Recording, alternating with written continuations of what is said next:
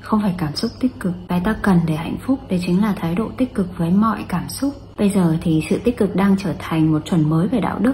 Tức là nếu như mình có thể luôn luôn vui tươi, luôn luôn dễ thương, không cáu gắt, không ghen tị, thì mình mới là một người bạn đáng chơi, một người vợ hoặc một người chồng chất lượng, một nhân viên tốt hay là một người xếp đỉnh. Và đó là một điều đáng tiếc. Trong một xã hội mà quá đề cao sự tích cực như vậy, sẽ rất ít khi người ta muốn nghe những lúc mình cảm thấy tiêu cực người ta không muốn hiểu. Thậm chí người ta còn muốn tránh xa mình. Có khi người ta còn lên án mình. Nếu như được hỏi rằng là bạn có muốn có một cuộc đời trọn vẹn không? Thể nào ai cũng gật đầu đấy. Thế nhưng nhiều khi người ta quên mất cuộc sống trọn vẹn có nghĩa là gì nhỉ? Đó có nghĩa là ngoài những lúc mà bạn cảm thấy vui hết nức, sẽ có những khi bạn buồn thê thảm.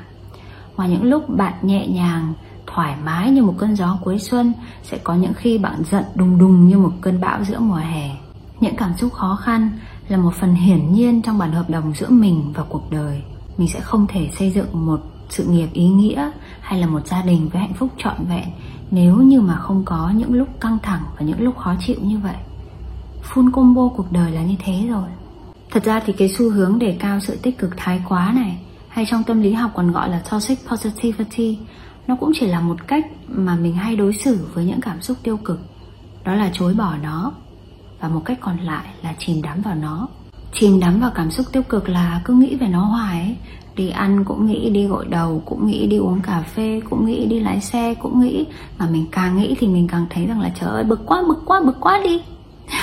Lại quay lại về sự chối bỏ cảm xúc tiêu cực nhé ví dụ là mình có cảm xúc giận đi, và cái người mình giận là sếp mình, thì mình sẽ tự nhủ là, nào, đi xem phim cho hết giận nào. Đi ăn cho hết giận nào đi niệm phật cho hết giận nào không được giận sếp, không được giận sếp, dễ thương lên. Và trên thực tế thì một người sẽ không đi theo một trong hai cái xu hướng đấy luôn luôn đâu, mà sẽ có lúc thế này, có những lúc thế kia. Thường thì đầu tiên mình sẽ chìm đắm vào cái cảm xúc tiêu cực đấy, xong mình thấy mệt quá.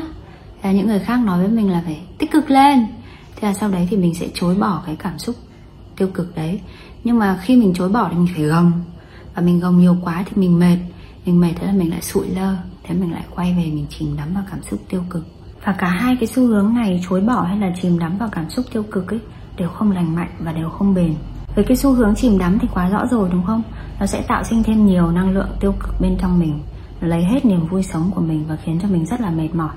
Nhưng ngay cả khi mà mình chối bỏ cái cảm xúc đấy, thì cái năng lượng tiêu cực bên trong mình cũng bị nhiều lên nha. Mọi người sẽ bảo là thật không? Chối bỏ mà làm sao lại nhiều lên được?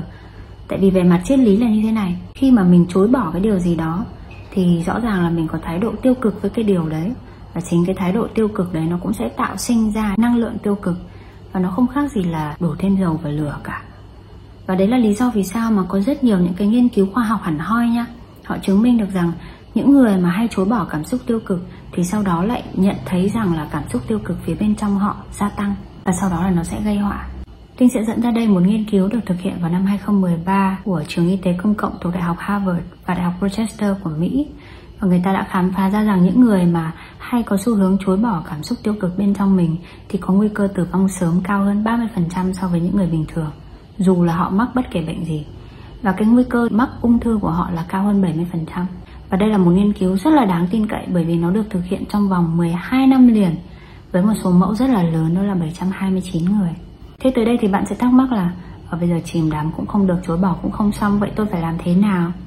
Thì giống như linh có nêu vào ban đầu ấy, hãy có một thái độ tích cực với những cảm xúc tiêu cực. Và trong video sau thì linh sẽ chia sẻ thêm với mọi người đó là à thế thế nào là có thái độ tích cực đối với những cái cảm xúc tiêu cực? Và trong lúc đó thì linh rất tò mò, theo mọi người, thế nào là có thái độ tích cực với cảm xúc tiêu cực?